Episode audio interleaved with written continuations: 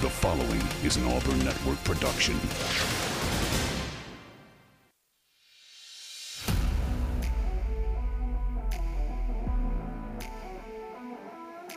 You are on the line. Live on ESPN 1067. Auburn Opelika's sports leader. Online at ESPNAU.com or on the ESPN 1067 app. To be on the line, call in at 334 321 1390 or toll free at 888 382 7502. You are on the line with Jacob Goins and Carter Byrd. You're on the line here on ESPN 1067, Auburn Opelika Sports Leader. Happy Monday, everybody. It is a beautiful day here in the Auburn Opelika area. Hope you're all doing well and hope you all had a fantastic weekend. We are live here for the Monday edition of On the Line, the show that tells you like it is and holds nothing back. Jacob Goins and Carter Byrd with you for the next two hours here on ESPN 1067. Well, we've got uh, a Super Bowl champion. We've got a lot of Auburn basketball to talk about, a lot of Auburn athletics to talk about. Uh, should be a very, very busy show. Should be a great show. And uh, yeah, we have a Super Bowl champion, the Philadelphia Eagles lose after being up by double digits at the half. They let the Kansas City Chiefs and Patrick Mahomes come all the way back, who uh, borderline played a perfect second half. They come all the way back and they win it at the buzzer, basically. Uh, the Eagles had one last play to win it, which was horrible. And uh, the Chiefs ended up winning by three on a last second field goal. And Patrick Mahomes has now two MVPs. He also has two Super Bowl rings. And so, uh, Carter, what a game it was last night, huh, brother? Yeah, it was really um it was a fun one. And you knew it was going to be. I mean, two teams that I think had like scored the same amount of points or something and like were 16 and 3 each. Um they were the clear cut but two best teams in the NFL this year. I mean, maybe a fully healthy quarterback room with the 49ers could have could have given somebody a run for their money in this game, but when you look at the totality of the season, I think that we got the two best teams in the game and we got a great game. We did. And it's just so interesting how it ended. Yeah, yeah. The the call at the end was uh, was definitely something. We're going to get into that a little bit later. That sort of revolves around our question of the day. We'll get to that coming up in just a little bit. But speaking of the Super Bowl, now that football season is over, uh, hopefully uh, you all went on our station websites, uh, ESPNAU.com, and entered our big game sweepstakes. Well, we have a winner, and we had somebody correctly picked not just the winner, Carter, but the exact score. Maybe they sprinkled a little something on the side. I don't know. But Terry Tidwell from Auburn, she predicted the Kansas City Chiefs would not only win, but win 38 to 35. Of course, that was the final score thanks to a, a last second field goal out in Arizona. So Terry Tidwell again, she predicted the Chiefs to win 38 to 35 in our big game sweepstakes. Here's what she's taking home. It's an Auburn Network prize pack that includes a $100 Visa gift card, a walk ons gift card, an 18 inch original kettle grill. Uh, that's from University Ace Hardware, plus a 55 inch big screen, flat screen TV. So that is what she is taking home. And uh, that's a pretty good little prize pack that we're giving away to in our big game sweepstakes. Again, Terry Tidwell from Auburn, congratulations. Uh, she correctly predicted the Kansas City Chiefs to beat the Eagles 38 to 35. So congratulations to her. Be sure that you uh, visit our websites because we do contests all throughout the year. We'll have one coming up for uh, the tournament for March Madness coming up in just about a month. So uh, as of yesterday was a month away from Selection Sunday, and it's a really good transition to talk about where does Auburn stand now, thanks to a heartbreaking loss on Saturday. Uh, obviously, we have sort of given our thoughts with after the game on Saturday, but we'll talk about it some more here. New bracketology is out. Auburn just continues to drop in, in bracketology. They continue to decline uh, when it comes to the win loss column. Carter Auburn now losers five out of their last six, thanks to a 77 to 69 loss inside Neville Arena to now the new number one Alabama Crimson Tide. Yeah, and I think when you look at that, there is one game where Auburn legitimately did not have a chance to win it, in that six game stretch, and almost the first one. When you saw, um, when you saw A and M take it to Auburn in Neville Arena, but in every single other game, Auburn was right there. They were ready for the challenge. First half against West Virginia, if you play better in that half, then you win that game. Yes, I think you could make an argument there. But in the second half of all of these games, Auburn has had chances to win and has just come up a little bit short. I think this Auburn team has gone through the ringer here with the schedule. It's been extremely difficult. And if this team can hold it together, confidence and fo- with their focus wise, um, they're gonna come out stronger on the other end, I think. But to me, that's the biggest question because how many times can you? It's the it's the what is it? The State Farm commercial or the Allstate commercial? Like you almost had it. You got to be quicker next From time. way back in the day. I think Yeah, it's State the- Farm, yeah, where they're holding the dollar bill out with a fishing pole, and you almost had it. You almost had it, but And it's it- true. how many times can that happen before it affects the psyche of the team? And that's the biggest thing. And we'd love to hear from you. Phone lines are open today 334 321 1390. What are your thoughts on Auburn's performance on Saturday against Alabama, where they were tied at 37 at the half? Uh, played not as great in the second half as they did the first half. Uh, also saw a young man from Auburn win a car. He hit the 94 foot putt for a car. That was pretty awesome. So that was the highlight of the day, I think. Uh, but he did. He won a car, so that was cool. But give us your thoughts, give us your opinions. Where does Auburn sit right now in your bracketology, in your mind?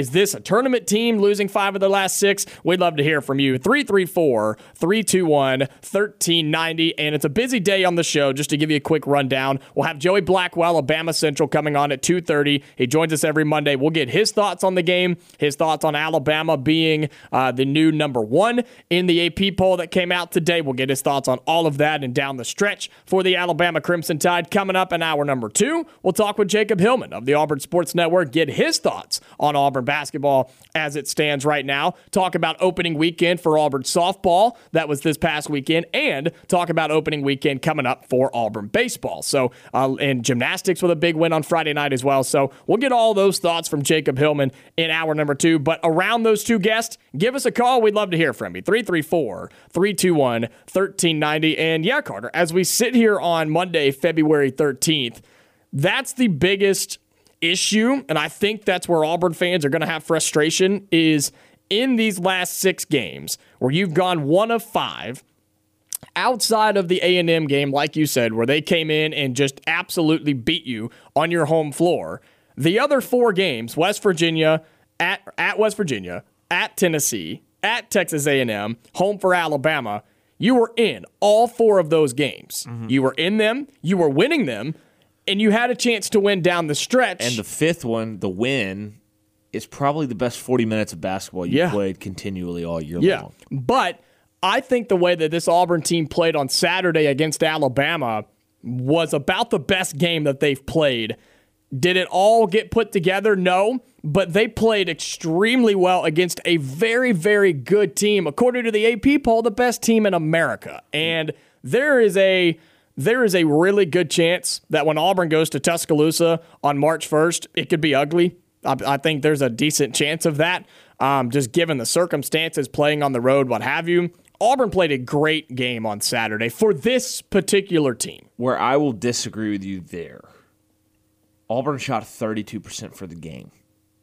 32% for the game. Like, we know this team's not a good shooting team, but they don't do that that often. They really don't. That's extremely. But how much better do they shoot than that? Like, what are they at right now, season average wise? I mean, they don't shoot the ball well at all. But despite that, they were still in the game, and they could have won this game by six or seven points if they just make the plays down the stretch. But I'm with you. They didn't shoot the ball well at all. And, and Alabama did.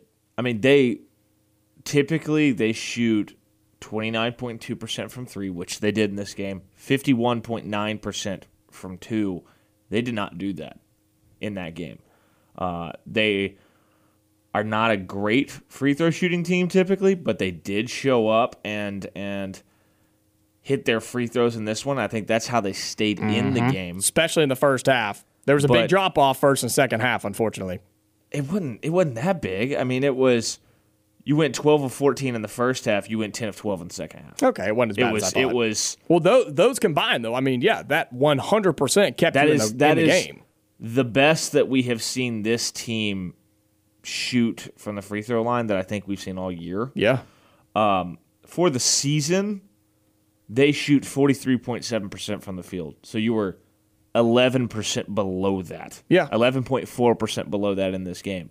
I mean, if you're 6% below that, you're you have like a possession to win the game. If not, you win the game. Mm-hmm.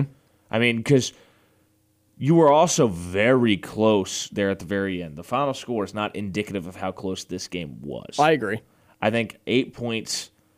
Uh, I mean, when you look at the second half, it was a one point.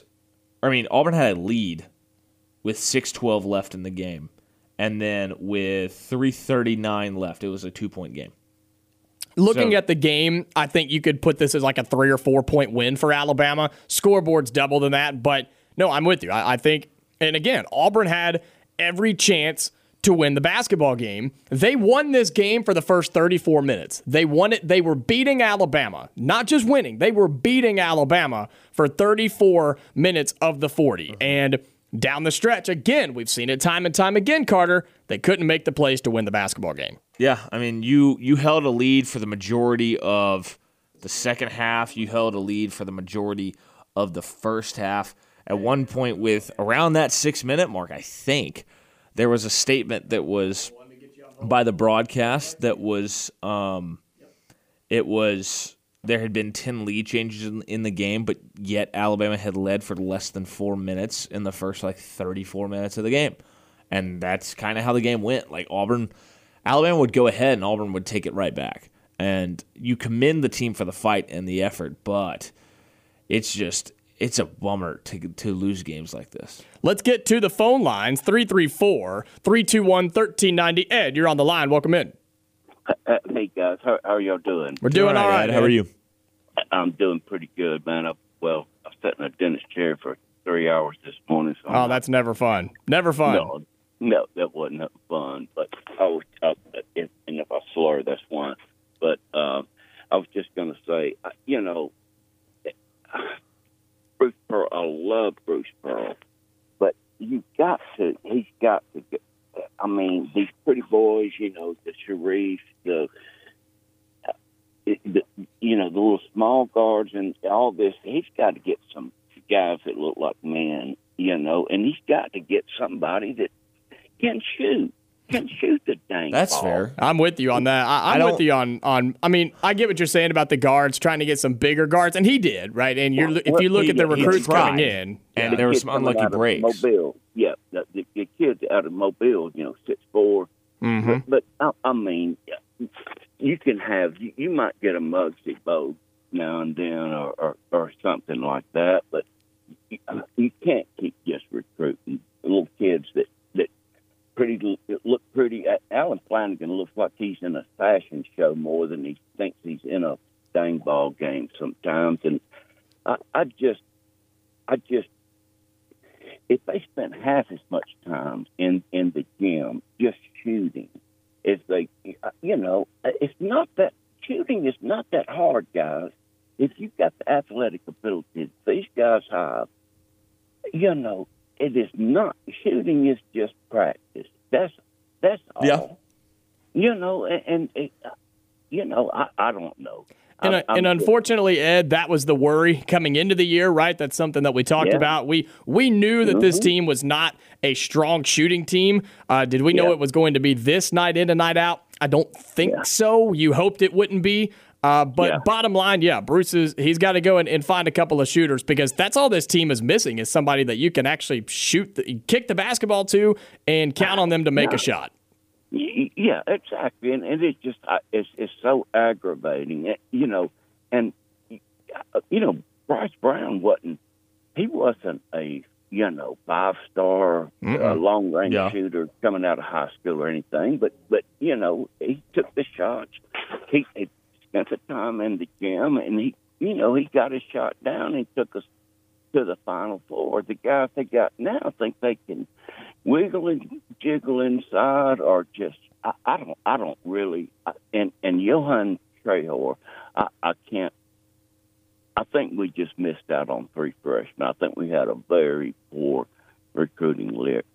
Looking back on it now, uh, Trey, all three guys could be great players, but Trey has been mediocre. The other two, you know, one's red shirt and you know, Westry's red shirt. Mm-hmm.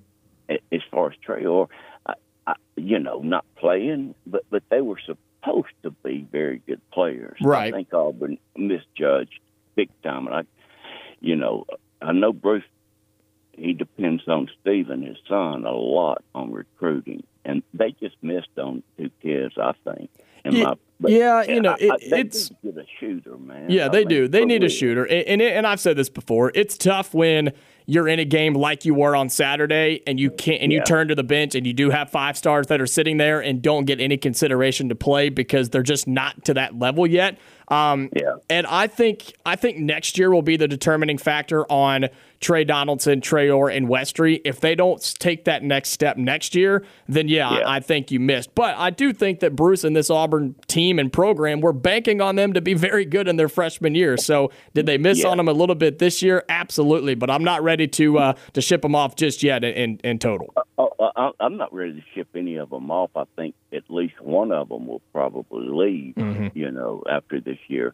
Uh, I, I, hey, the kids, it, it just and you, sometimes you miss. You know, and that's Yeah. that's what happened to Auburn. We they, they just missed on these players, and and I, I I still have all the faith in the world in in Bruce Pearl and the Auburn program, and they'll be back. And hey, we didn't lose to a bad team. That's a very very good Alabama team. You're right about You that. know. Yeah, yeah, all right, guys. Y'all have a great day in Warrior. Yep, you too, Appreciate Ed. It's it, good to hear from you. That is Ed joining us on the phone lines. And I do want to say one thing before we get to break. When it comes to college basketball recruiting versus college football, when you do go and get that five star, high four star guy that a team, and I'm not saying Auburn in particular, I'm saying a basketball program anytime, when Yeah. you go and get that guy and he's supposed to be the next big thing and he doesn't work out, you feel it on a much bigger scale in basketball because there's less guys, right? Think about in football when you go and get that quarterback or that running oh. back or that receiver. Like, yes, you feel it, but there's a good chance if you're a high level program that there's somebody else to at least make up for it a little bit. Maybe not to that extent. If you do it at quarterback, I think that correlates well to a point guard or That's something fair. like that. That's fair. But with basketball, you've got you know you got 12 guys that play and you're banking on this particular guy to be your dude in your starting five right i just feel like in basketball you feel the impact of somebody who doesn't quite work out like you thought i don't want to go the flop route because i don't like using that because it's just it, Well, it happens They're all 18, 19 still Exactly, right now. exactly. There's, there's time for them to figure it out. Right. And And, I'm just saying in college basketball, you feel that Mm-hmm. impact a whole lot more because of the limited sample whether it happens at Auburn or not, who knows? But I do have some thoughts about Ed's comments, and I know we have Mm-hmm. to get to a break, so I'll, I'll talk about that when we come back. Yep, we'll get to our first break here in hour number one. We'll come back, talk a little bit more uh, about what Ed was saying with uh, with some of these freshmen that Auburn uh, recruited, just hasn't been able to play a whole lot. Talking about Auburn, Alabama on Saturday. Give us a call, 334 321 1390. More of the Monday edition of On the Line when we come back. You are on the line on ESPN 1067. Call in at 334 321 1390 or toll free at 888 382 7502.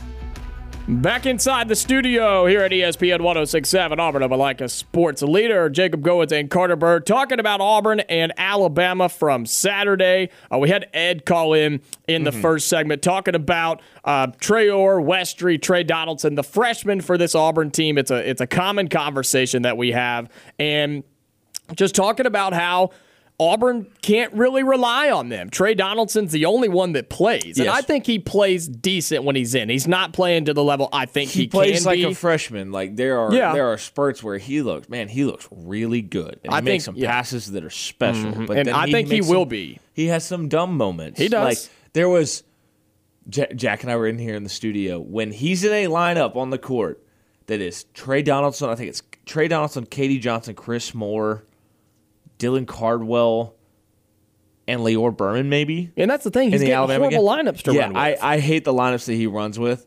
Um, we were talking about holy cow, is this the group you have with the four point lead on the court around the eleven minute mark? And we're like, okay, what? Uh, it was maybe ten thirty, and I was Yeah. like, are you trying to get to the under under eight? Are you trying to get to the under eight? Because if you are, this group every time they get a stop on defense needs to bring the ball up the court and eat the entire shot clock. Mm-hmm. And and frankly, I'm almost I'm almost more worried about eating clock because I thought it was Bruce trying to buy get to the point where he could put his starters back in the game for the final Stretch. minutes. Right. There was a moment where it was an early in the shot clock shot by Alabama, hard rebound. Trey gets it and he does not have numbers. It's, It's like a like- one on three. Yeah, it's a one on three, and he pushes it into that, and it turns into a nothing possession. I don't know if he gets his shot blocked and they're going the other way, or he turns it over. It was something bad. Which is weird because he was- doesn't. He never does that. exactly, it was a moment when, and that's what I'm talking about with Yeah. freshman moments, Right. But it's a moment where he needs to have the awareness of one who he's on the court with, Pull that thing out. and and pull the get. A, I mean, I'm if you want to get across half court, sure, fine, because. I mean, I saw it in the Northwestern Purdue game yesterday. Congratulations to your boys, by the way. Yeah, and I'm sure we will talk about that at some point because that had some implications uh, Yes. for Auburn in the positive, and I guess Auburn for the negative. There's there's some people that I've seen spinning. You need to be thinking about Auburn making the tournament, not where Alabama is ranked in the AP poll Yeah. in the middle of February. Mm-hmm. Uh, just my opinion there, we'll get into it. but the that's a moment where he needs to pull that ball out and eat clock because then things got into a frenzy. Alabama goes and takes the lead while they're still on the court. There's no whistle for a long time, and Bruce has to burn a timeout now with a deficit at like I think it was at like 7-12 or something like that. And it was just like that. I it mean, was just maybe it was maybe it was worse than that. I think it might have been like 652. It was. It was. So remember, Yes, yes. that- it was. Sears hits a layup at 7:02 to take a take a two point lead. Trey brings it up the court across half court, and at 6:52, there has not been a whistle from about 11:20 Mm-hmm. to 6:52. So they had they have to burn a timeout, and it kind of blew up. What was I think because when Jared Harper was here, and you had Davion Mitchell.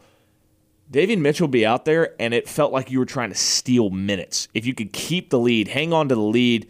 If you were up eight, if you Jared Harper come in and you're up six, or you're still up eight, Yeah. then you just stole three minutes, Right. And that's huge because Davion was so bad offensively, and I think that that is he, he ended up becoming what he became at Baylor and was a really good player. Um, but I thought that Trey has shown you enough that I think Trey is you feel good about Trey in the future. He's a freshman though. Right. And you bring up those, you bring up that timeout right around that six minute mark where there were back to back TV timeouts where there was a TV timeout, there was one play by Alabama, and then another big long timeout. That's where the game changed right there. Auburn was playing fine. They were in it. They were back and forth, you know, one point leads, changing back and forth with Alabama. And then after those two back to back timeouts where Alabama made some adjustments, they settled down. That's where the game turned because Auburn was winning this game for the first 34 minutes. And after that, Alabama took over and they were winning down the stretch and they went and won the basketball game. Another thing, Ed brought up small guards, and I do want to bring up this. Under Bruce Pearl, like Sharife was not a bad small guard. Sharife was really good. Now Sharife had his suspension and then the ankle injury, which is why we only saw him for 12 games. When he played, he was really, really freaking good. And he's balling out right now in the G Yes. League. And then before him, think about it. J'Von McCormick.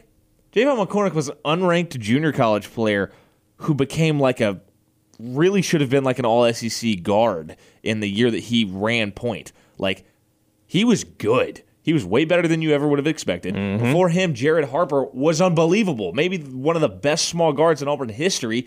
Maybe the best small guard in the country that year. Really, when you think about it Wendell Green, just the inconsistency, you can make an argument might be the only miss on, of a small guard. And it could. I don't be- think it's fair. Now, yes, they're going to go get some size. I think they've tried to get size. It hasn't worked out, but I don't think it's necessarily an issue. Small guards all the time. We're going to talk to Joey Blackwell, Bama Central, get his thoughts on the game on Saturday when we come back.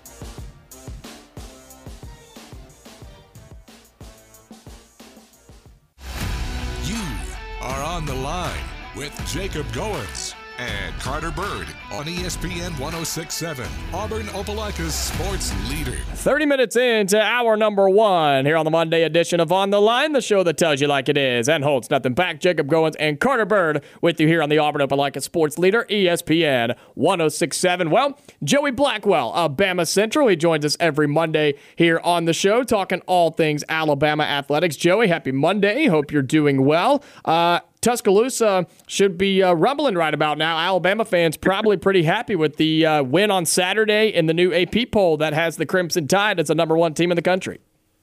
Yeah, it's been a big weekend for Alabama basketball. Obviously, not just winning down in Auburn, but like you said, the new number one team in both the AP and the and the coaches poll. First time since the 02-03 season, just the second time in in program history. It's also the highest they've ever been ranked uh, this late in the season. So, um, big weekend for that. I'm sure we're about to break it down, but yeah, uh, for for fans in Tuscaloosa, it's uh, definitely a, a good Monday and a good way to start the week. Joey, I guess uh, with the way that this Auburn Alabama game played out on Saturday, do you think it played out the way Alabama fans thought? And uh, how nervous do you think they were when they were down as late as what six and a half minutes left in the second half? Yeah. You know, I think I think as far as realistic Alabama fans are, I think that game went pretty pretty close, um, pretty by the book. Um, I know that I, I I know on this program several times I thought that Alabama was going to lose the game, um, but you know it it was it was very close, and Auburn was able to. They, they did a fantastic job of guarding Brandon Miller, especially in the first half. Um, just a, a really, I mean, still limited. I mean, Griffin, I mean, Miller's obviously been one of their best three point shooters, and he still was over 7. So kudos to the Tigers on that. But, um, you know, I, I think that, uh, sorry, I forgot the second part of your question. Um, what was the second part of your question? I guess it was like, how nervous do you think Alabama fans were down one with six twelve left?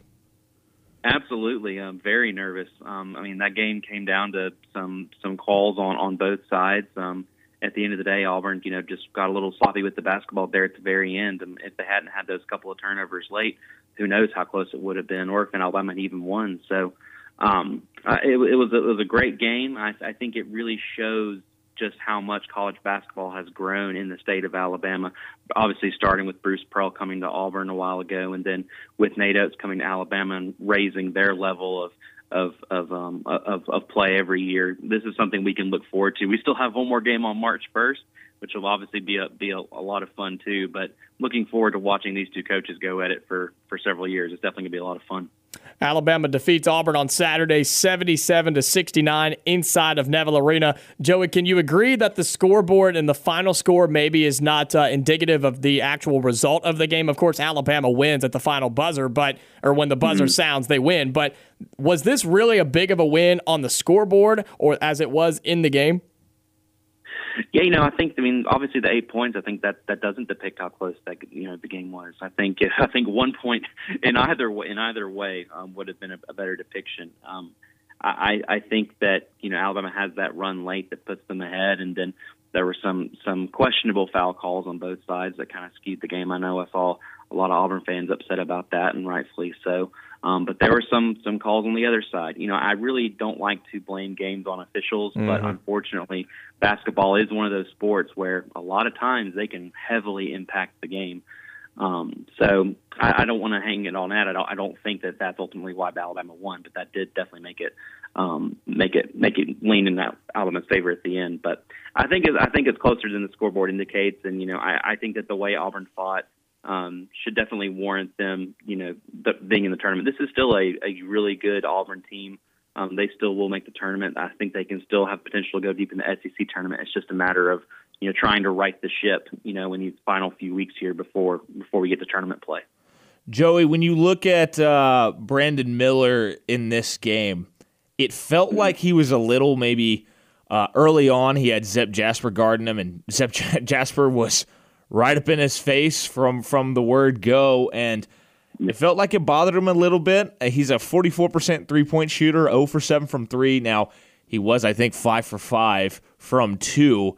Maybe not the biggest game we've seen out of him. How did you see Auburn attack him, and how did you see him respond late when he made a couple big buckets and a couple big free throws? Well, Auburn in general, it wasn't just against Brandon Miller, but uh, over the course of the entire game, they did a fantastic job of protecting the perimeter.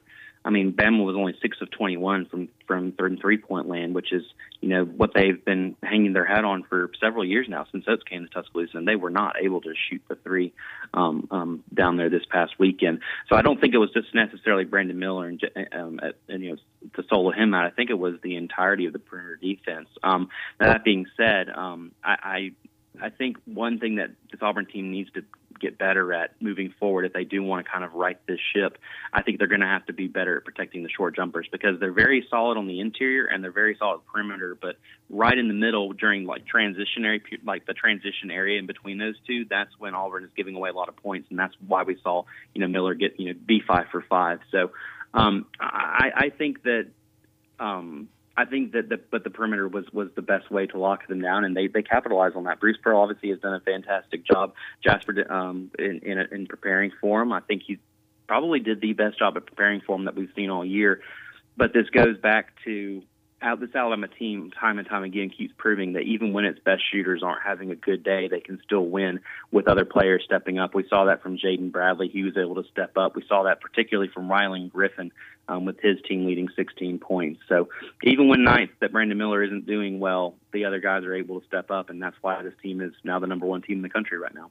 Speaking with Joey Blackwell, Alabama Central, he joins us every Monday here on On the Line. You mentioned Alabama now in the newest AP poll. They are the top team in all the land, number one in the rankings, thanks to a, a big win on Saturday here in Auburn, and then uh, Northwestern taking down number one Purdue yesterday. Uh, how were how were I, Alabama fans feeling? Joey, the, that is my my other team where I got my other degree. My my Northwestern Wildcats helping out Alabama there.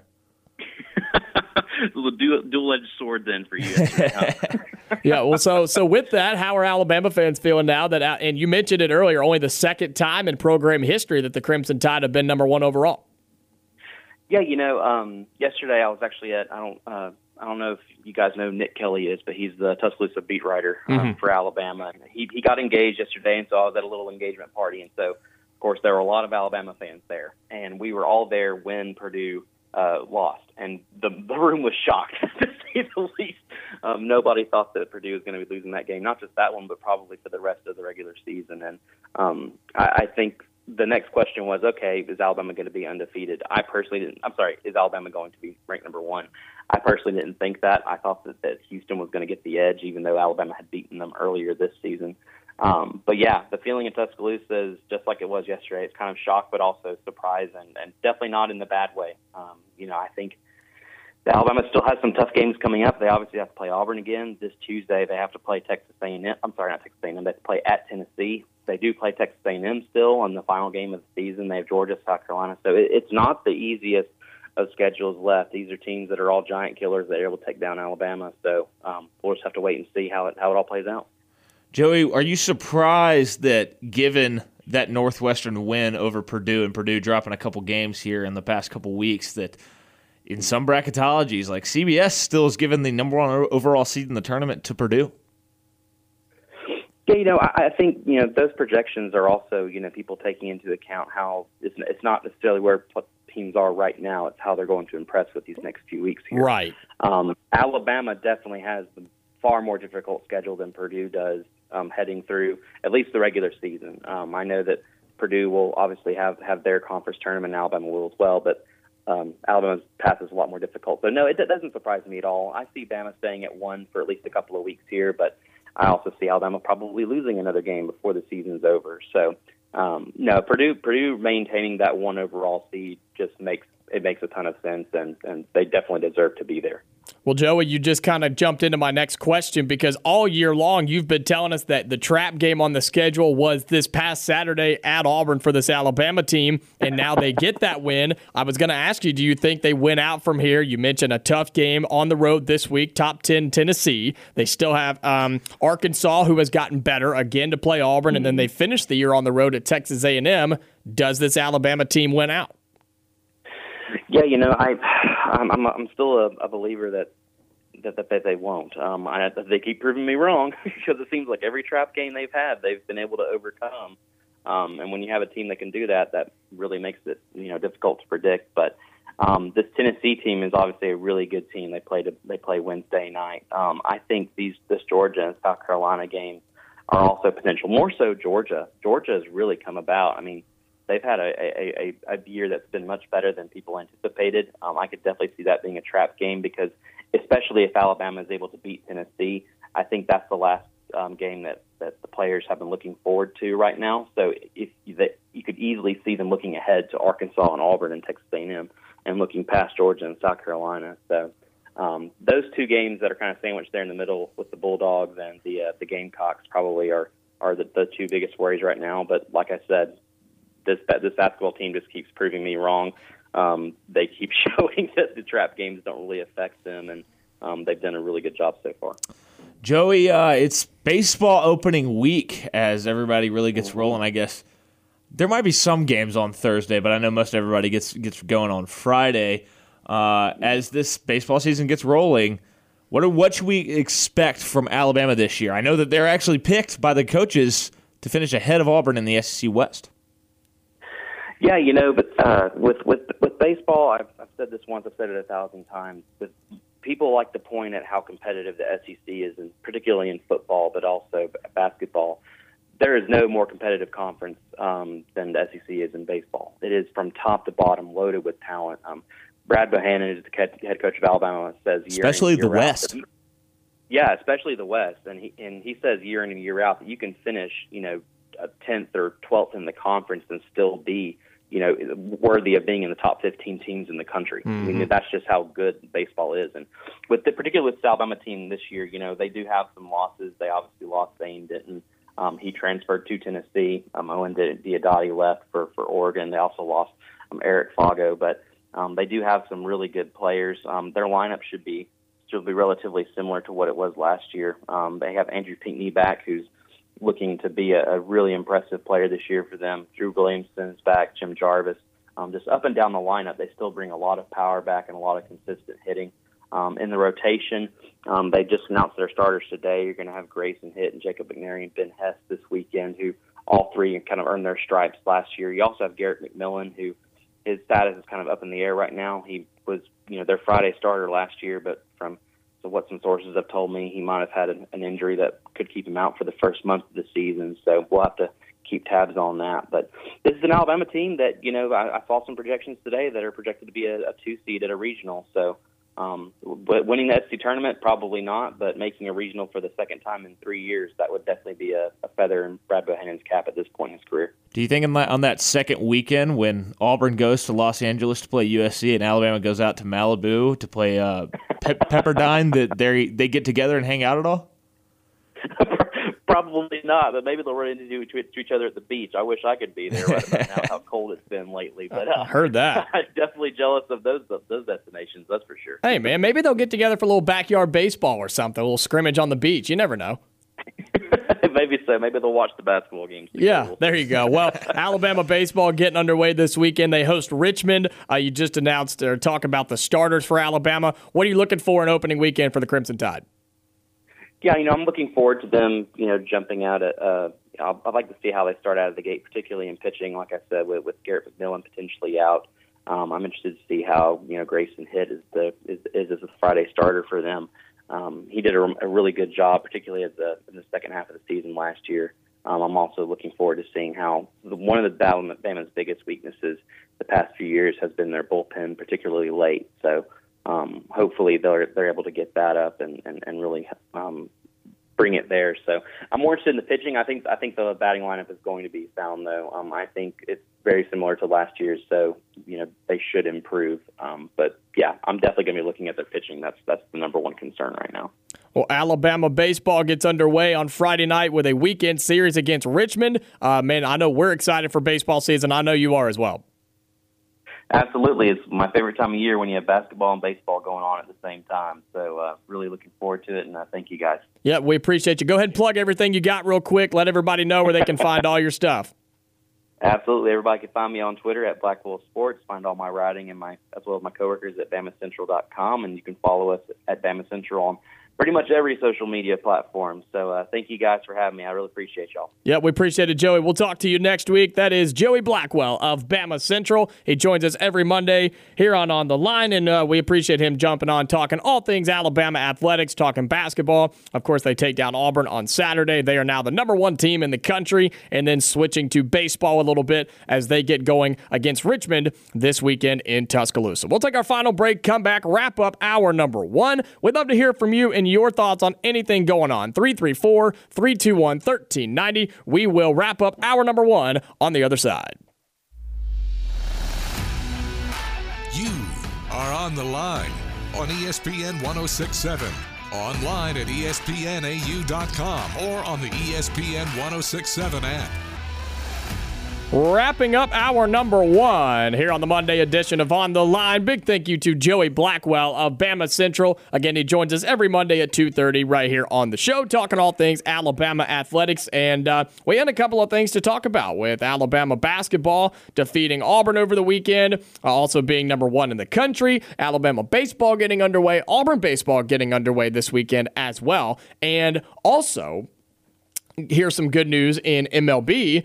The Braves reported today, and one of the players who did was Ronald Acuna Jr. So Braves fans should be happy that uh, he was one of the first ones to report. And also, I think Braves fans will find this interesting. According to uh, David O'Brien, who is uh, one of the uh, biggest Braves reporters that there is, he posted this on his Instagram 52 minutes ago. Again, this is from David O'Brien. I'm going to read the statement. It says Hall of Famer Chipper Jones will rejoin the Braves staff as a hitting consultant this season, the role he had in 2021.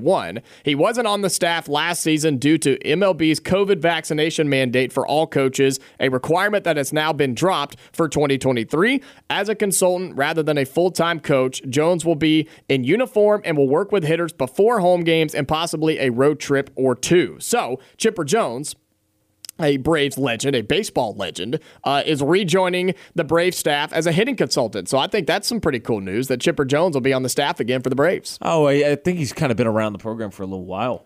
Uh, I mean, he he worked. Well, he like I said, he he was not on it the- last the year for right, but he wasn't on the staff because of the COVID mandates yeah. and stuff. So he stepped away, but, now they dropped that, so now he's back. because I think it was two years ago. There is a fascinating, really fascinating uh, video with Austin Riley in studio with the MLB Network, and he talks about the work that Chipper Jones, he and Chipper Jones did together, that transformed his career. Um, rather than like sitting on a pitch in a spot or sitting on pitches he started to hunt windows. So like if the ball at a certain point, like a few feet out of the pitcher's hand, if it was in a certain window, it's go time. Like go after it. And that and I, I love that that is what Austin Riley like seems to point to as what has turned him into a um what top five third base top three third baseman in I'd, baseball I'd say top five easily. and yeah. a NL MVP candidate the past two years. Like it's been a lot of fun to watch that. Uh, him just become an absolute monster and sign this long term deal with the Braves. Um, yeah, I just think that Chipper Jones, the fact that he was the best switch hitter of all time, Hall of Famer, greatest Brave ever. I think you can. He's got to be that. Yeah, Yeah. he's absolutely that. yeah. Having him around the organization, I think, is always a positive. I do too. And again, the Braves reported today. Uh, Acuna was one of the guys who reported. So uh, that's always good to see. Baseball's here, man. Like, baseball is here. And just like Joey was saying, uh, this is his favorite time of the year where you've got basketball and baseball overlapping. Uh, it is a really, really fun time as, of course, Auburn gets underway in baseball this weekend.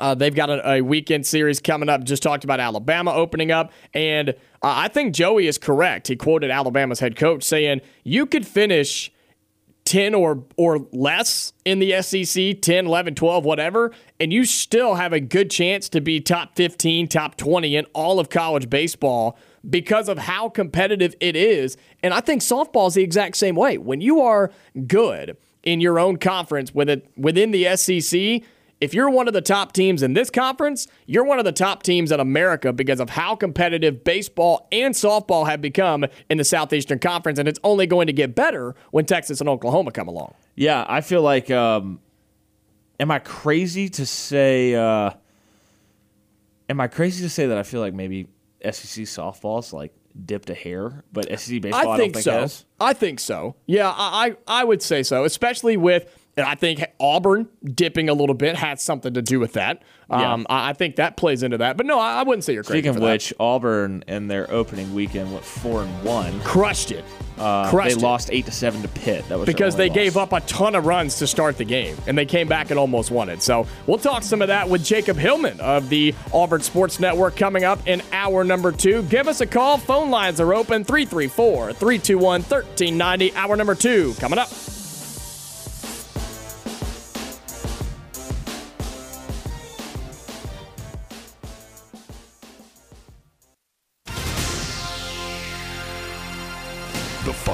Is an Auburn Network production.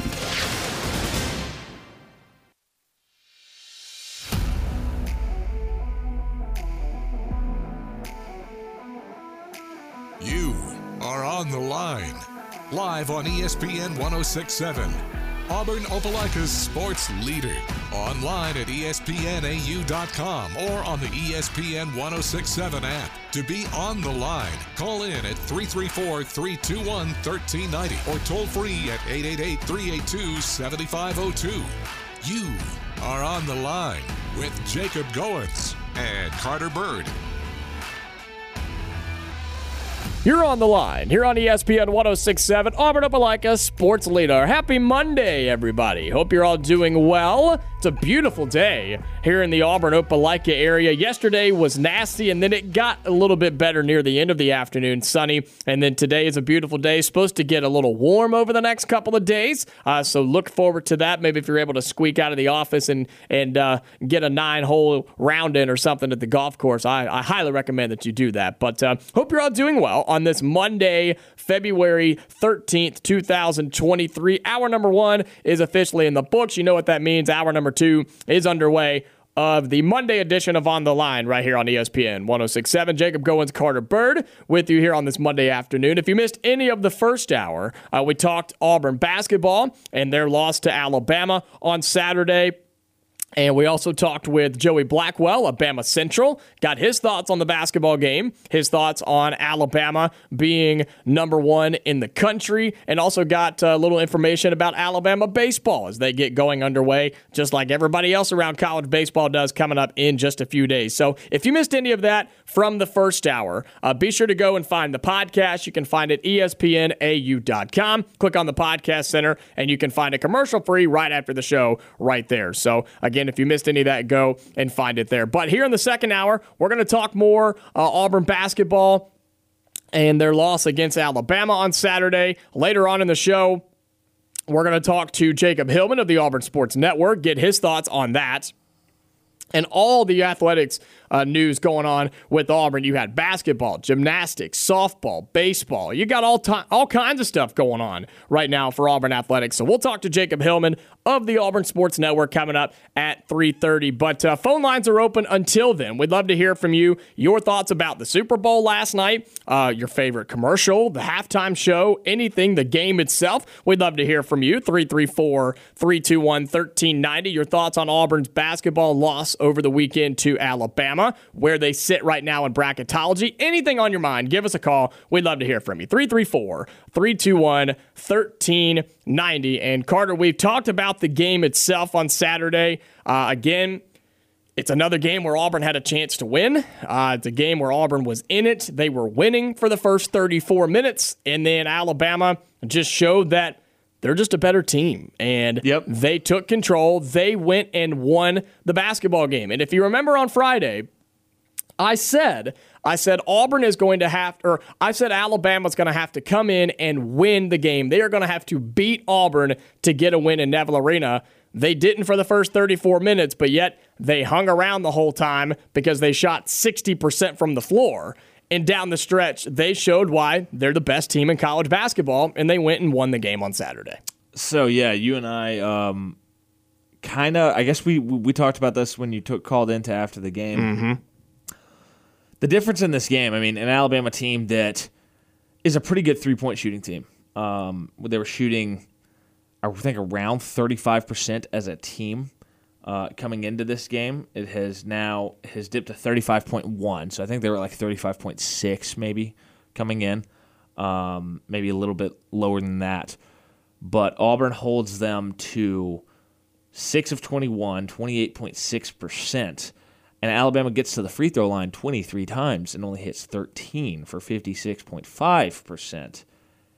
And yet, it was Auburn's inability to get stops from two that eventually spelled uh, Auburn's doom in this game, really. Because these guards for Alabama that I talked about all week. It was the matchup that I knew nobody was. Everybody was talking so much about Brandon Miller and how what he could do against Auburn. I thought Auburn would figure out a plan for him, and they. I felt like Auburn. I'm pretty happy with Auburn's plan. They did their job. You held I mean, them to he 0 of goes- 7 from the three point line and 13 points. That is a he win goes in my five. book. He goes five of five from two, but he's Brandon Miller. He's going to make some shots. at some. Exactly. you, you, he only gets to 13 points in the game. But what killed Auburn is Jaden Bradley, 5 of 6 from the field. He did not shoot a three, uh, 12 points.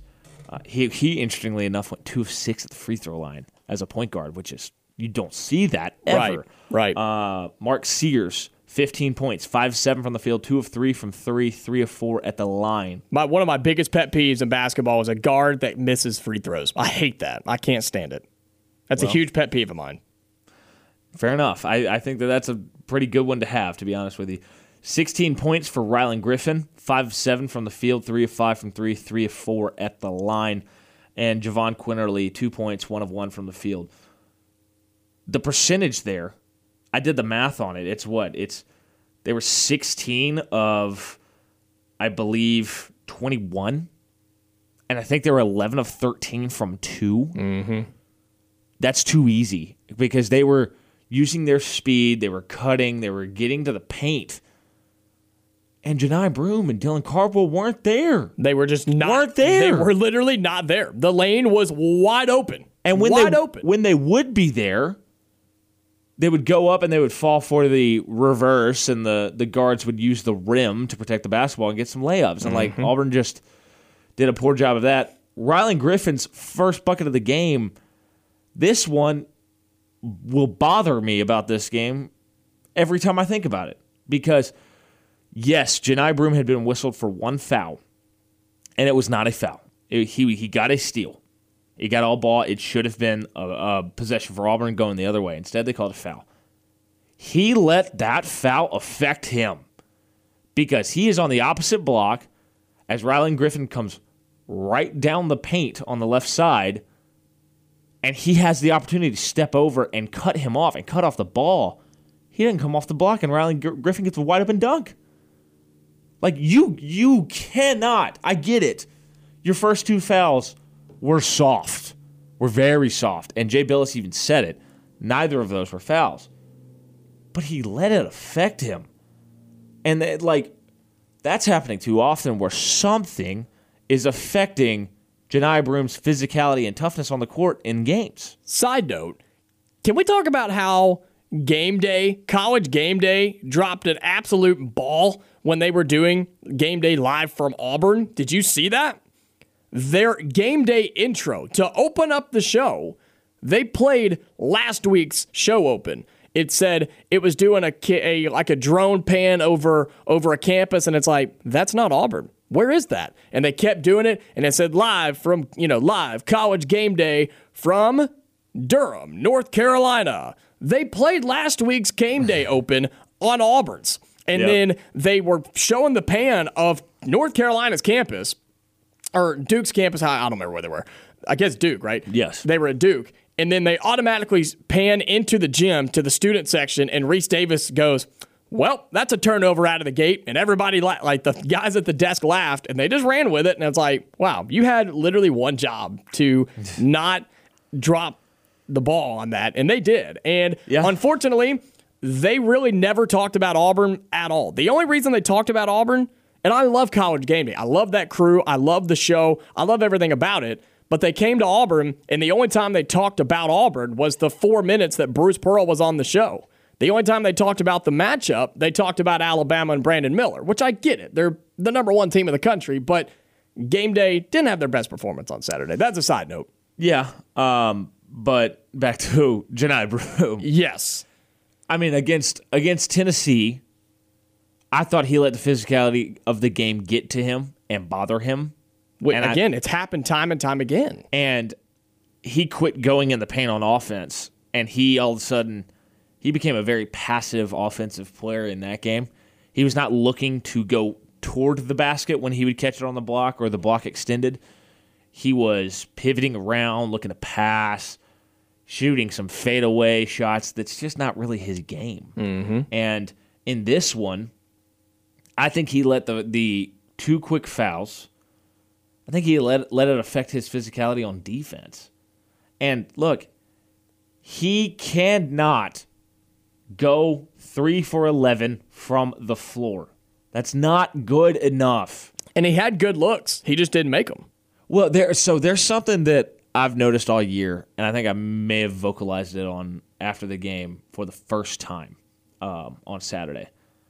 There are possessions where he catches the ball two, three feet farther out than he normally does, and you know he's looking for that left-handed jump hook thing that he has, and it's short. It's like he doesn't account for the fact that mm-hmm. he's catching the ball at farther out. He's short all when he catches the ball a couple feet outside of where he normally does. When he catches it right around the block, he's really good and he's a bucket more times than not. That's what I was going to say. About 10 to 12 feet, he's decent. Like, he can hit that. But Oh, if he I know, catches no, it. no. I think he's inside that. I think he's. I think he's. well, I was going to say about 15 feet when he's catching because he catches it on that baseline, right? He catches it on Yes. the baseline outside of the block. I'm saying eight feet. Yeah, maybe. I'll say eight Yeah. feet. I think he's great. But when he catches it at you're saying, ten, for sure. when he catches it at ten, he's short. He's off Yeah. the front rim every time. And another problem I've seen is when he gets like a back cut or he gets a cut through the lane and he gets the ball. I saw this multiple times in this game. I've seen it all year long from him. You see it a lot nowadays with big men in college basketball. When they get the basketball and they're fed into the paint, instead of going to the basket where he was past the defender, you know, the Johni Broome caught the basketball on the block. In basically, he was cutting, caught the ball on the block. The defender was behind him. Johni Broome had a chance to go up and lay it off the glass, but what did he do? Boom, big power dribble. What does that do? That lets the defense catch up. And guess what?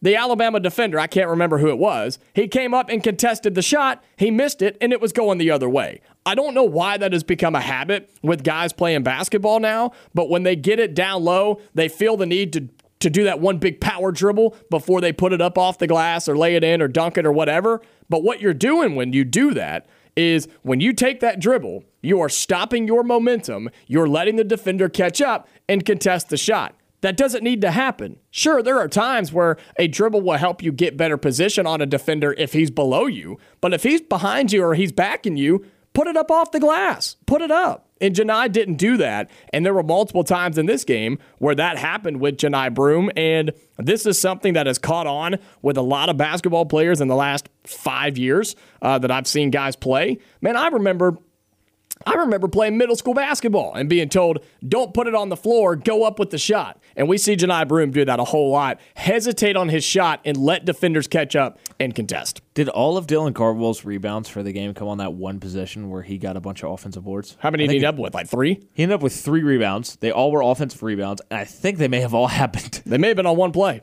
at the on the same possession. Yeah. Like I love I love when he crashes the glass. I really do because it, it it works on the offensive end, but also like when's the last time we saw him get an offensive rebound and go up?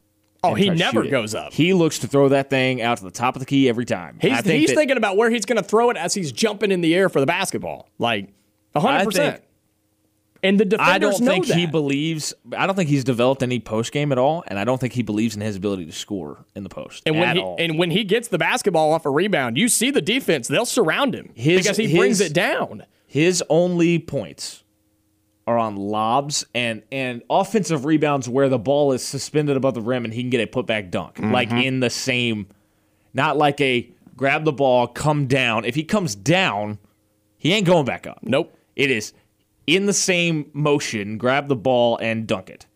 And so, coming off of this game, Auburn loses to Alabama at home. Crimson Tide now the number one team in the country uh, in the newest AP poll. And you look at an updated bracketology. ESPN has not released one, but CBS Sports has. And Auburn is now down to a 10 seed in the tournament. If the bracket were to be released today, Auburn would be playing in Des Moines, Iowa against the number seven Duke Blue Devils.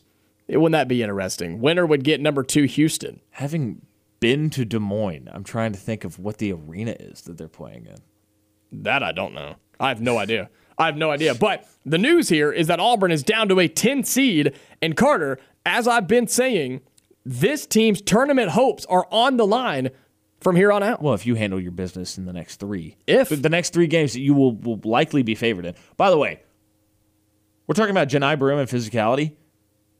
I think he might get ripped limb from limb by Liam Roberts in Nashville. I hope not. Have you seen Yes, what oh, he I has have. done recently? Oh, I have. Believe me, I'm is- going to Nashville this weekend. That better not happen. He is unbelievable right now. and Vanderbilt's playing good ball. And Auburn's got to go on the road and play them on Saturday. I think he had on Saturday, I think he had 32, 10, and four blocks. I didn't know it was that much, but I knew I know that he's been playing well, and I know Vanderbilt's been hanging around. Again, the SEC may be the SEC itself is down, but there's still some competitive teams because you look at CBS's bracketology. Bama, obviously a one seed, but looking at some of the lower seeds, Arkansas is a 10 seed, Auburn is a 10 seed, right? You look at Look at the first four out, last four in. Mississippi State is a last four in. Kentucky and Texas A&M are the first two teams out of the tournament because Kentucky with a horrible loss to Georgia over the weekend. Like Kentucky is in real serious trouble to miss the NCAA tournament in Lexington. Yeah, 100%. So I, I said Liam Roberts. My apologies. But his last three games against Ole Miss, he goes 19 points, 12 boards, two assists, seven blocks. Jeez. Against Tennessee, 14 points, nine boards, uh, one assist, three blocks. And then against Florida, he took it to Colin Castleton 32, 10, and four blocks.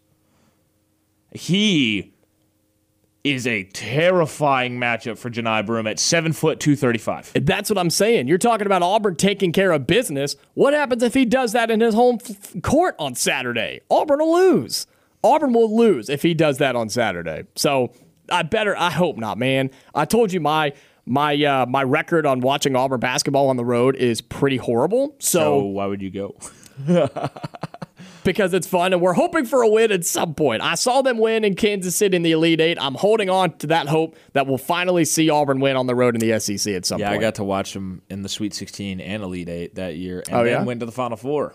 I Yeah? spent I spent 14 hours in the state of Minnesota in that trip because Hmm. my my brother bought tickets, not realizing he couldn't go, so he transferred it over to my name nice. and told me the wrong day. He bought he bought a flight out the day before, so I flew out the day of the game. Mm-hmm.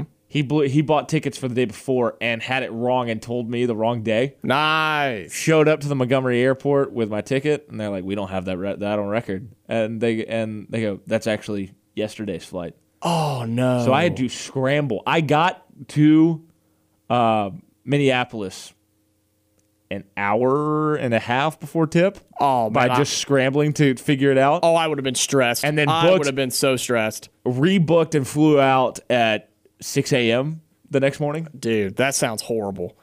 But it was worth it, hopefully. And like, you at least you at least got to go to the final four. That's a cool experience. But hey, we got to get to our first break here in hour number two. Phone lines are open for the next couple of minutes. What are your thoughts on Auburn basketball? What'd you think about the Super Bowl last night? We're going to talk about it when we come back. The commercials, halftime show, game itself. Uh, Chiefs win again. Patrick Mahomes, his second MVP this season, and now his second ring as a Super Bowl champion. We'll talk about it when we come back here on the Monday edition of On the Line.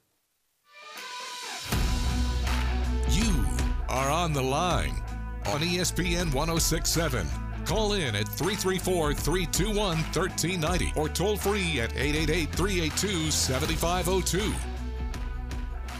Back inside the studio here at ESPN 1067, Auburn Opelika sports leader, talking the Super Bowl a little bit as the Eagles. what? The Super Bowl being Northwestern upsetting Purdue.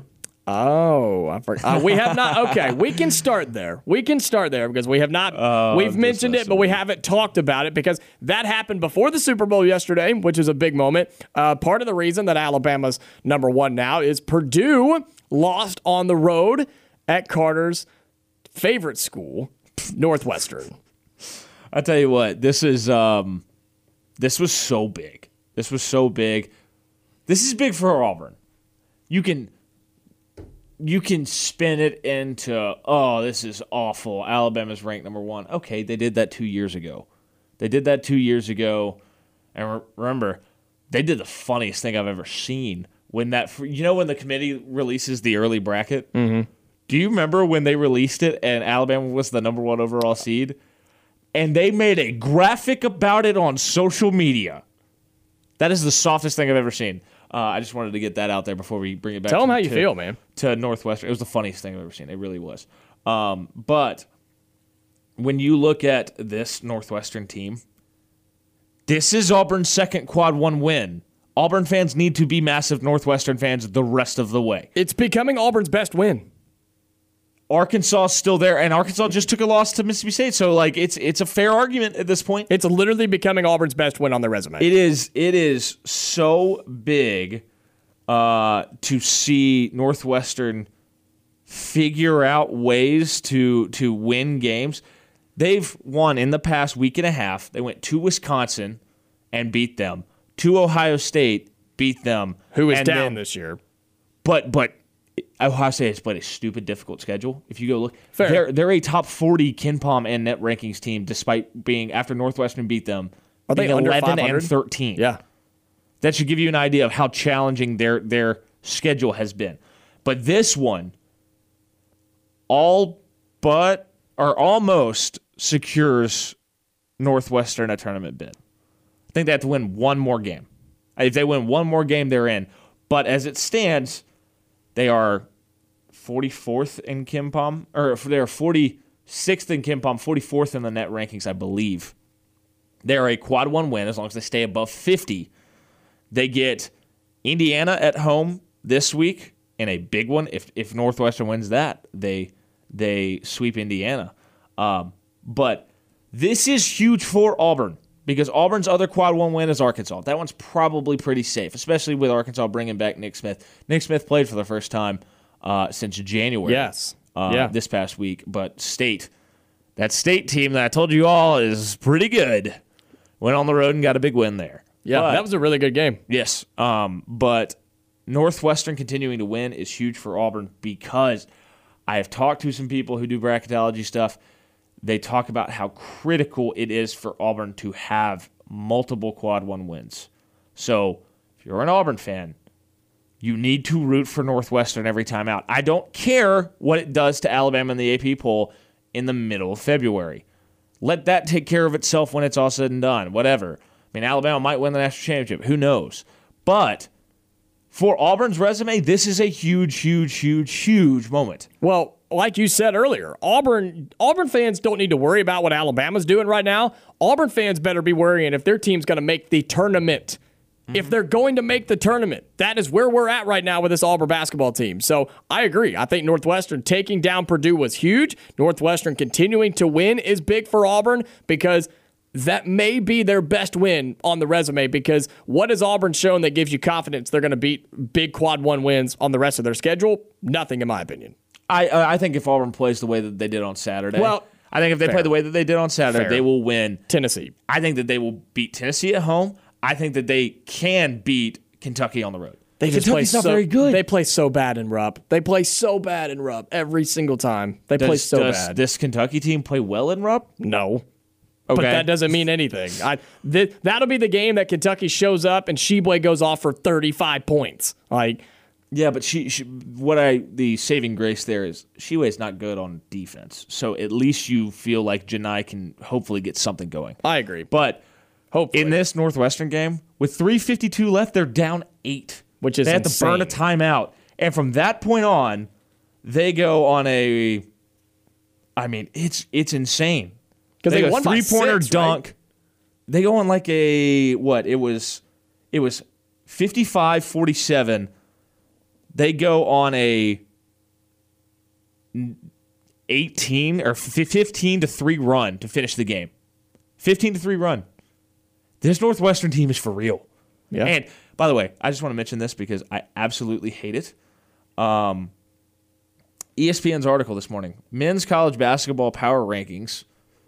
Purdue knocks itself off number one spot. That is so belittling to Northwestern for pulling off that win. To be Purdue did this to themselves. but are you surprised that that's how it was worded? I'm not.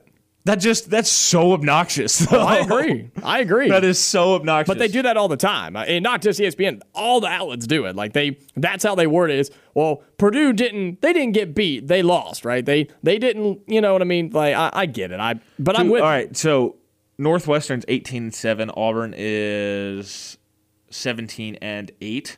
To give you a comparison about now Northwestern's non-conference schedule is brutal and that's why they're getting knocked as much as they are. To give you a comparison of quad 1 for Auburn and Northwestern, Auburn is 2 and 6. Nor- Northwestern is 6 and 4. And yet Auburn is still somehow 9 spots ahead of them in the net rankings. And when you look at quad one wins, just think of that as a tournament team. That's what. That's exactly how I look at it. Auburn is two and six Auburn against has- tournament teams. Auburn has zero bad losses. They have two. They're five and two in quad two. Uh, Northwestern's two and three. Both these teams don't have bad losses, but Northwestern has more. Has a really impressive quad one category that I think will give. They'll get a benefit of the doubt for what they did in conference play, even if they only win one game the rest of the way. Auburn needs to win the next three. If they don't win the next three, then you have to win if you only take two of the next three, you have to win either in Rupp or Tennessee at home in the final game. Or make a run in Nashville. That's the only thing you got going left. But Auburn Yeah, doesn't need. but- Auburn does not need to go into the SEC did- tournament needing to make a run to the championship game to make the tournament. Did Texas A&M? Did the lesson of Texas A&M last year prove to you that you don't need to wait till the tournament to make a run? yeah, and that's exactly what I'm saying. Auburn cannot afford to go to Nashville Yeah. Expecting to make the tournament with a run in the SEC tournament. Agreed. Coming up, we're going to have Jacob Hillman of the Auburn Sports Network talking all things Auburn athletics. You don't want to miss it.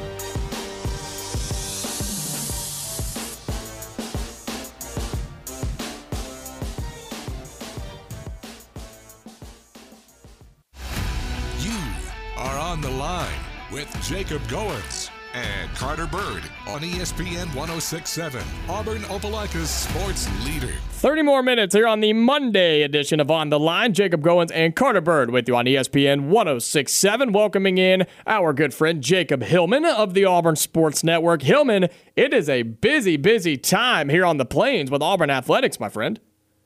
It, it is. We are approaching crossover season once baseball gets kicked off or uh, or first pitch is thrown on Friday, and uh, it's an exciting time on the plains. You got basketball, gymnastics, softball, baseball, basketball. I mean, it is it is right now is the busiest time of the year, no? Oh, uh, yeah, just a bit. I mean, even you know, football is such an event, but Right. you got all these games going on, all these events. Yeah, it's it's uh, it's busy for sure. Well, we'll start with basketball and work our way through as Auburn hosted Alabama on Saturday. They hosted College Game Day on Saturday, and they were winning on Saturday against Alabama for, I'd say, about the first 34 minutes of that game. It just came up a little short down the stretch. Alabama comes in and they beat Auburn 77 to 69. They're now the number one team in the country. Jacob, what'd you see from the Tigers on Saturday inside Neville Arena? Yeah, Auburn did about everything you had to do uh, to defeat the best team in the country. You had the electric atmosphere. You, you, you, you pretty much you led the game most of the first, like you said, 34, 36 minutes of the game. But then obviously things began to unravel at the end, and uh, you know you miss one of your last 10 shots, or you make only one of your last 10 shots. Then it's going to be tough to win a close basketball game, and uh, and that's what we saw uh, even on uh, on Wednesday or, or Tuesday when against Texas A&M. It was it, was it was a great first 36 minutes and in the last four minutes uh, unable to finish, and and, that, and that's going to be a tough and a big deal coming tomorrow against Missouri. But but what I saw was a lot of positives. You you almost out rebounded the number one rebounding team in the nation. You grab uh, more rebounds, more offensive. You grabbed ten more offensive rebounds than Alabama did. Uh, Alabama turned the ball over three more times than Auburn did. So you, you, like I said, you did everything you had to do to win, but you just didn't close out in the finishing minutes, and uh, that's something that's going to have to change uh, if you're going to want to make the NCAA tournament and make some noise in the NCAA tournament. Jacob, uh, Alabama did not have their best day from three. They're a 35% three point shooting team, uh, shooting about, and they shot 28.6%, going 6 of 21. But where they made their hay, because they almost shot 60% from the field in this game, they shot 82% from two. What was the issue there for Auburn, and uh, why couldn't they protect their paint? Yeah, I think that's. Uh, uh, I mean, it, it it goes to show how good this Alabama team is.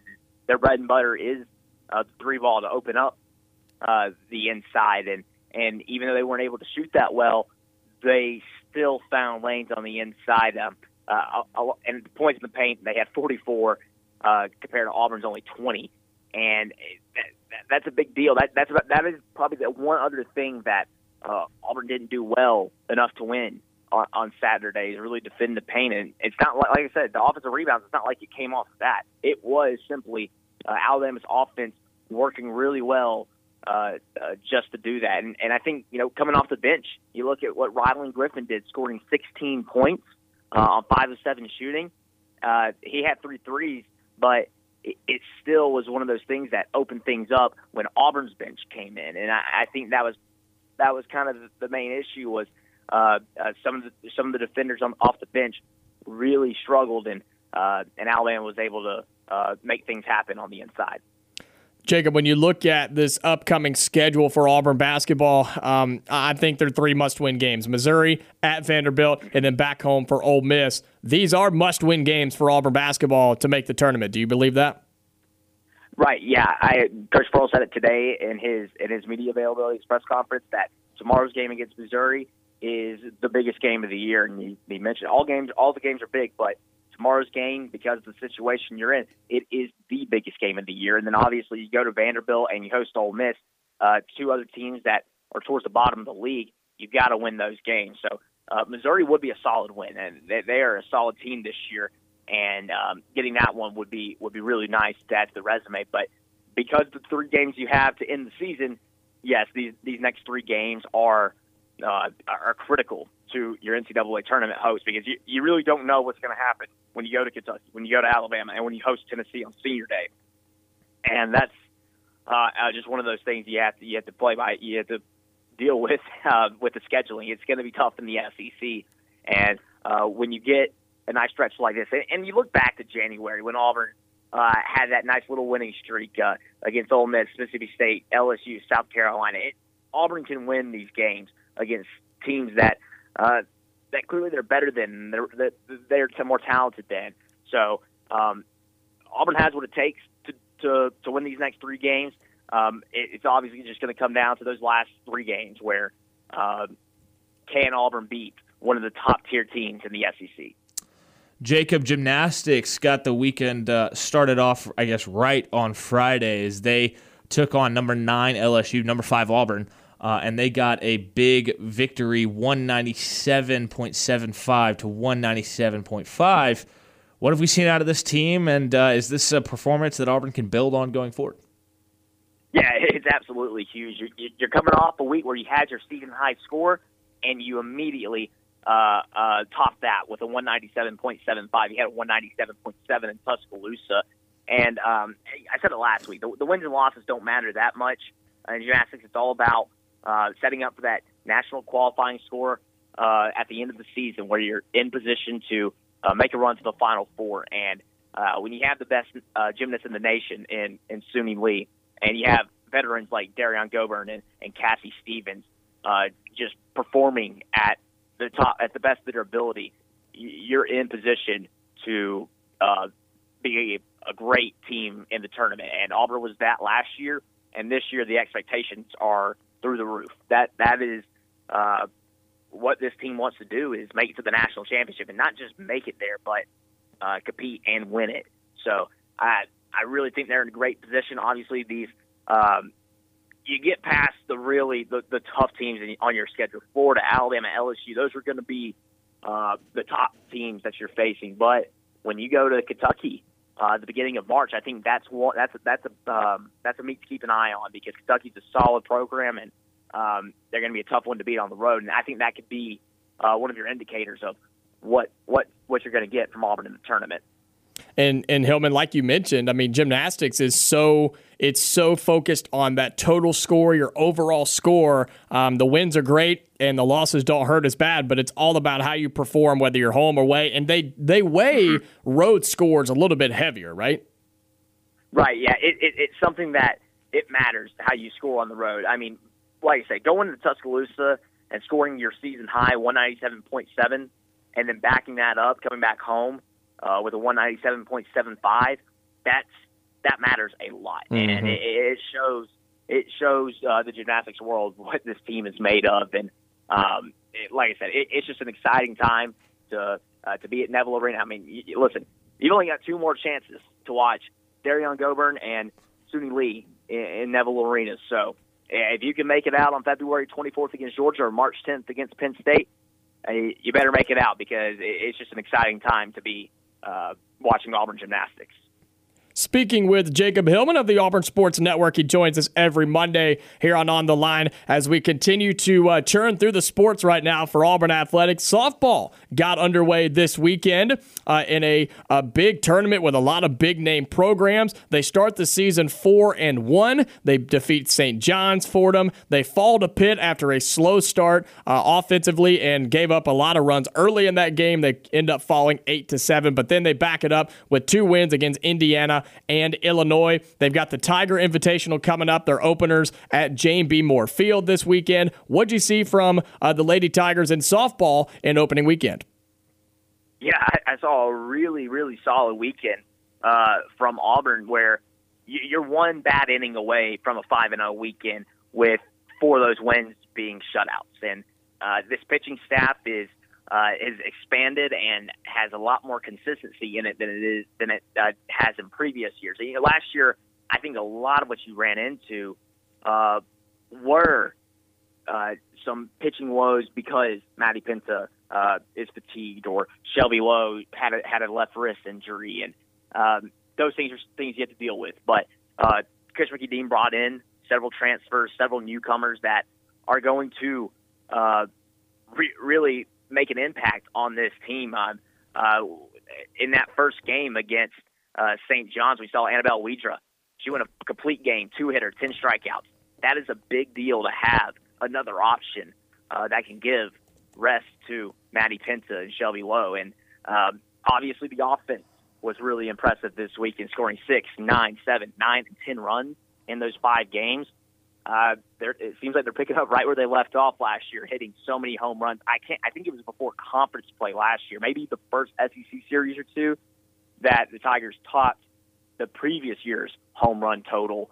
And I mean, I think that trend is going to continue where Auburn's hitting a lot of home runs, and Coach Dean talked about it on the post game um, after Sunday's game against Illinois that they're focusing on hitting line drives and uh, just having that kind of um, uh, really just that tendency to do that and um, the discipline to do that. It's going to lead to more runs and, and a higher average and more home runs. So I, I'm excited to see what this team does when um, the, the, the competition is stiffer. Now, this field was not weak by any means, but um, when you get into March, you're going to go into Oklahoma City and playing uh, two of the best teams in the country, two teams that made the College World Series last year.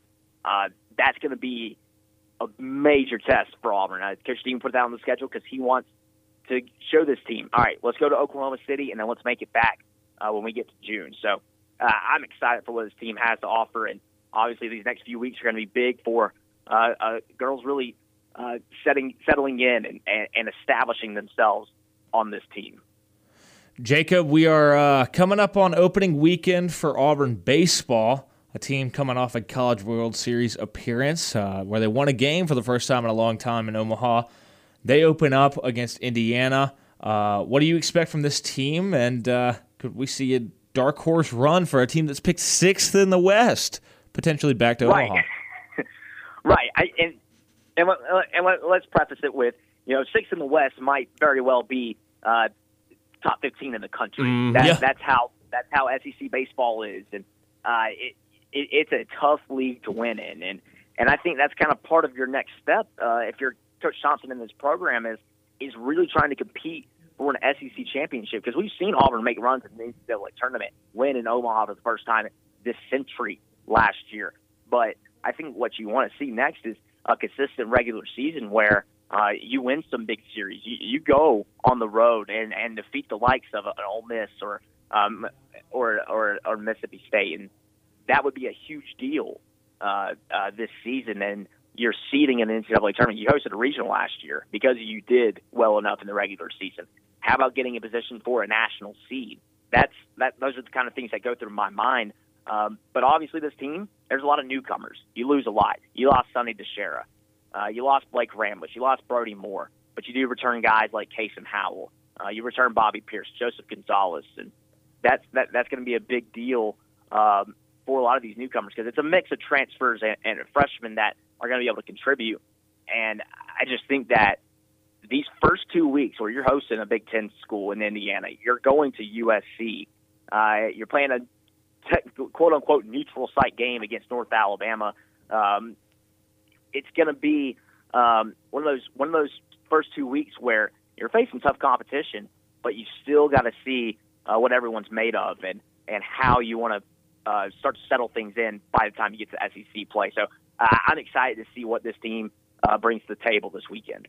Jacob Hillman of the Auburn Sports Network. He joins us every Monday here on On the Line. It's a busy weekend in Auburn with baseball opening up at Plainsman Park. You've got softball opening up at Jane B. Moore Field. What does the schedule of Jacob Hillman look like this weekend? Yeah, I usually try to give you guys the whole Auburn Sports Network studio, but I, I'd be here for another ten minutes if I did that. So I'll be I'll be at Jane B. Moore Field uh, Friday through Sunday uh, uh, doing these games. Uh, so uh, yeah, just it's going to be an exciting weekend at, at, at the ballpark, whether it's Jane B. Moore Field or Plainsman Park. So uh, just tune in across the Auburn Sports Network and uh, men's basketball, women's basketball, everything is, is on the table this weekend. So um, it's just just an exciting time uh, on the Plains. You'll be on the call for softball this weekend? Yes, I will be Friday through Sunday. All right. That's what we like to see. Jacob Hillman of the Auburn Sports Network uh, does a fantastic job. He'll be on the call for softball this weekend, man. Plug everything you got going on, how they can find you, and listen to you on the broadcast. Yeah, follow me on uh, Twitter at Jacob Hillman AU. Uh, we'll be posting the details. Yes, uh, we'll, we'll be on the air on uh, on Friday at three o'clock for Merrimack, and then uh, it's a doubleheader against Brown, and then Saturday, uh, same same deal, uh, two forty five airtime, and then uh, a doubleheader that day, and then we wrap it up on Sunday at noon with an eleven forty five airtime. But oh man, it, it's a fun time uh, on the plains, and follow at AU Sports Network for everything else. Well, this is the time of year where you where you remind yourself and why we love what we do as Auburn sports are in full swing right now. Jacob, we appreciate your time, brother. We'll talk to you next week. Thanks, guys. War Eagle. That is Jacob Hillman of the Auburn Sports Network. A very busy man over with uh, baseball, softball, gymnastics, men and women's basketball. I mean, it is a busy, busy time in Auburn athletics. We appreciate him taking uh, some time out of his day to talk about all of it here on On the Line. We'll get to our final break, come back, and wrap up the Monday edition of the show. And we'd love to hear from you. Any final thoughts? 334 321 1390. Are on the line on ESPN 1067, online at espnau.com, or on the ESPN 1067 app. Well, just kidding. We're back here on the Monday edition of On the Line as we uh, wrap up the show. I thought there was a break in there, but I guess not. So we will uh, just wrap up the show with uh, whatever we want to talk about. Carter, we haven't given full thoughts on the Super Bowl result from last night, right? We have the Chiefs winning their second Super Bowl uh, in the last four years under Andy Reid with Patrick Mahomes. It was a great game. Eagles were up by double digits at the half. My pick was looking so good. And then Patrick Mahomes happened. Yeah, and I mean, I really don't even think Patrick Mahomes was the better quarterback in this game. I mean, when you look at the fact that you had um, a heck, a great um, performance out of Jalen Hurts, three three rushing touchdowns, uh, threw for over 300 yards, had a passing touchdown, just had that fumble, and that's the uh, difference. Yep. had that fumble that went the other way, and you saw, um, well, you saw the Chiefs pick it up, running it for a touchdown, and that turns out to be the end of the uh, the the deciding factor of the game. The penalty at the end, I don't love. Yeah, I was going to ask you about it. I, was don't going to ask love you it. about it. A lot I of people didn't love it. A lot of people didn't like it. but yet, um, who He- was the he- who was- he backed it up. Bradberry. Bradberry Yeah. said that he did it, and I, okay, yeah, I guess you're owning up to it, but I don't know. I just Was it a hold? I think so. Was it a weak call in that moment of the biggest game of the year? Yes. That was a weak call that, look, the Chiefs were going to kick a field goal anyway, and they were going to be up, but that call in that moment, I just didn't love. Yeah, a hundred percent. I think it's um, not great, buddy. Not great. Um, but uh, obviously, the, the the Chiefs get the victory, um, 38-35, and Pat Mahomes gets his second Super Bowl. I see. How many do we think that he can get? I don't know. They're, they're starting to put him in that he'll chase Tom Brady for rings, like ring numbers. I don't think he I think gets to that anything many. but- over four would be unbelievable. I agree. him. I agree. Let's get to the phone lines as we wrap up the show. 334 321 1390. Dak, you're on the line. Welcome in. Hey guys. Hey, yeah, just a response to the the uh, the uh, holding call. I Yeah. mean, it was a correct it was a correct call. If we're going to fine refs, talk about fining refs next year for blown calls or not making a call, he has to make that call when he Fair. sees it. I agree. That ref don't that ref don't know that the ball's going to be thrown out of the back of the end zone at that point when he drops the flag. And if you'll notice from the backside when they show the replay, that play was designed to go to him. He ran a whip and go, mm-hmm. and he would have beaten him if he Yeah. hadn't held him. And the quarterback would have gotten it to him, I believe, but he saw immediately that he was being held up. That's why he threw it away. Yeah. Dak, so Dak, I, I think it's just the, it's a little bit of this. We don't get consistency from refs at the end of games and sporting events, and so it's, it's like okay, yeah, like swallow the the whistle and let the players decide it on the field.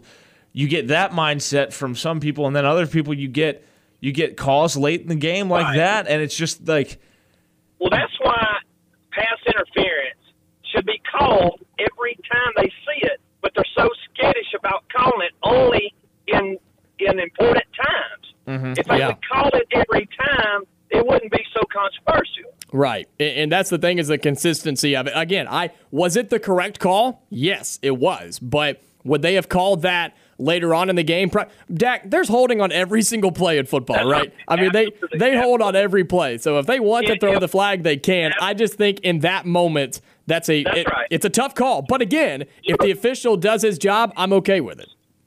If they're serious about you know next year going to fining officials for blown calls, I think they should. they're going to have what right, but what they're going to have to do is have an extra ref on the field, and his only job is to look at the offensive defensive line, and his only job is to call holding. Oh man, I don't. I don't think we want that. We'll, have five-hour games, Dak. Well, you know, if they're going I and hear you. the last last thing I want to comment on. Yep. Nobody on TV today or on the radio shows has even brought it up. But there's an unsung hero in that last minute too. How many guys would have been so unselfish to drop on the one yard line Yeah. and, Yeah. and and know the situation.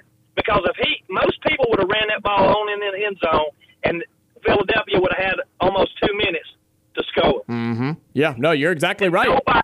Nobody has talked about that. Yeah, no, you're Yeah. exactly right. It's it's it was very big brain, and that there's a lot of strategy that comes into that, and a lot of people argue against that, but it obviously worked in the Chiefs' favor. Was it Pacheco or was it M- McKinnon in that moment? I was hoping you would be able to tell me because I can't remember. I think it was McKinnon, but I don't. I think it was, I think it was McKinnon, but I don't. I don't remember 100. percent So don't quote me on that. But you're I mean, absolutely we've, right. Dak. We've seen uh, what didn't Nick Chubb earlier this year in the NFL Yeah. have a moment where I'm he sure. he tried to stop on the one and he couldn't stop And his he momentum and he fell in and then it cost him. Right, right, right. I mean, you see it all the time. I mean, Yep. I think that was one of the most greatest plays in that second half uh, last night. Yeah, because you saw the Eagles defense pull off of him. They were going to let him score. They absolutely were going to let him score, which would have been the right play for the Eagles. Uh, but no, he That's made an incredible play, got down on the one, and obviously the Chiefs end up winning it. That's right, guys. All right, guys. Talk to y'all later. Yep, good to hear from you, Jack. it. We appreciate the call here at the uh, at the final buzzer here on the Monday edition of On the Line. Speaking of officials, man, they had a horrible weekend. Did you see the Duke Virginia game? Did you see it? I I heard about it. Horrible. Horrible, man. This is why officials should be held responsible for Oh doing yes, a bad I, job. I saw it. I saw it now. Uh, it, it took me a second, but yes, that was a foul. It was a foul call at the end. Look the play up. I highly recommend waved you it do. off. They waved it. They called a foul. Then they went to the monitor. They waved it off. Which I didn't it to know that you, overtime. you could really. Do. I thought it was like you go to the monitor to see if it's a flagrant. Yeah, I didn't know. know They- that you could just wave off the entire foul. They waved the foul off. Went to Duke should have had free throws to win. I don't care about either one of these teams, but It but happens all the time. I Oh, was I agree. so I was. But then they sent it to overtime, and Virginia ended up winning because of it. And the ACC came out and said they got the call wrong, but guess what? The officials will still they'll officiate a game on Tuesday with nothing against them. Yeah, I that's mean- wrong in my opinion. Yeah, I mean, I, I agree. You got to make them full time employees, and you got to um, have them train year round, and make them have press conferences, and, and hold them accountable. Hold them accountable. That's exactly right. Man, we are out of time here on the Monday edition of On the Line. Come back tomorrow, 2 to 4, right here on ESPN 1067. Stay safe. I'll talk to you later.